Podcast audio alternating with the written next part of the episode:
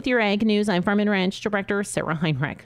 We'll have details on a bill to include USDA in the committee on foreign investment in the United States. But first, a word from our sponsor. Agriculture uses words like way of life, feed the world, and backbone of the country. We use these words as an anthem of life spent growing or raising something. Some of the men and women that rise and eat and drink under the blanket of the very sustenance that agriculture provides do not appreciate it and question the manner in which we provide it. We would rather they just said thank you. Thank you for providing for our well being.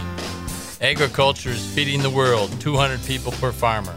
If you need seed, think ProSeed. First, it was a competition issue, but recently, foreign ownership of U.S. farmland, especially by China, has become a U.S. national security issue.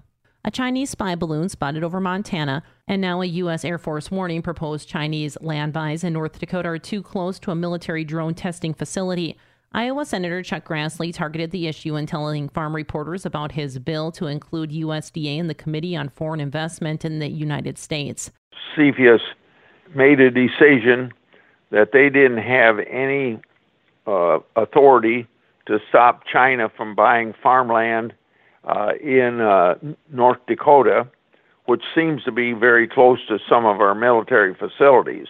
Now, I'm not saying that I know for sure there's a connection to our national security and Chinese buying that farmland. But the Washington Post reports Air Force Assistant Security Andrew Hunter wrote North Dakota senators the proposed corn milling site presents a significant threat to national security, citing impacts to military operations in the area and Grassley fears more farmland could fall into China's hands in the future. Nearly half of U.S. farmland is owned by Americans over 65 years of age.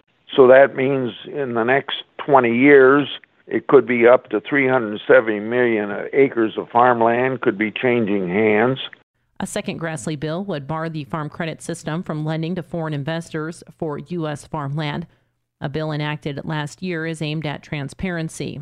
Under the bill, USDA is required to build an interactive database to show foreign ownership disclosures, and the USDA will report to Congress on the impact of these investments.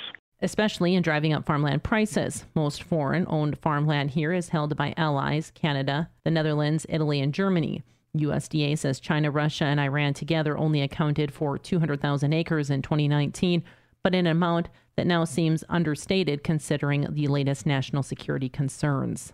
With your ag news for the Growing Harvest Ag Network, I'm Farm and Ranch Director Sarah Heinrich. And be sure to subscribe to the Growing Harvest Ag Network podcast available on iTunes, Google Play, or wherever you get your podcasts. Once again, I'm Sarah Heinrich for the Growing Harvest Ag Network.